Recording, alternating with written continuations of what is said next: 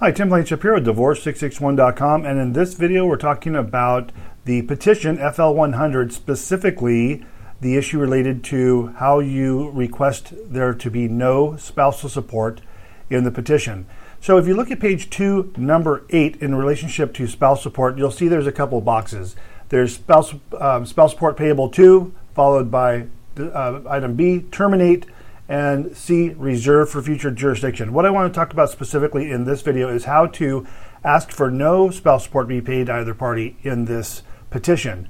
The reason I'm bringing this up, and it might be obvious to you, or maybe it's not, and that's probably why you're watching this video, but we're seeing a trend where people who are starting their own divorce are marking the other box. They're marking box D and putting no spouse support or I'm not requesting spouse support, or waiving spouse support. They're using a variety of different language in the other box. What you need to do is check the terminate uh, the end the court's ability to award spouse support to either party. That's the appropriate box when you're asking for no spouse support.